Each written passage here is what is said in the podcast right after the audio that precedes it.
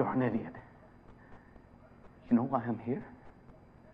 I just wanted to get into Iraq so I, so I could prove to my wife that I wasn't a. And now I'm gonna die.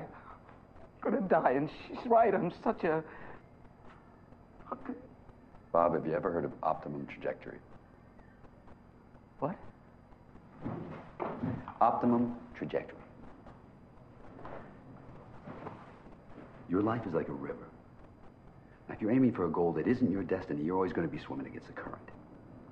Young Gandhi wants to be a stock car driver. It's not going to happen. Little Anne Frank wants to be a high school teacher. Tough titty, Annie. It's not your destiny. But you will go on to move the hearts and minds of millions.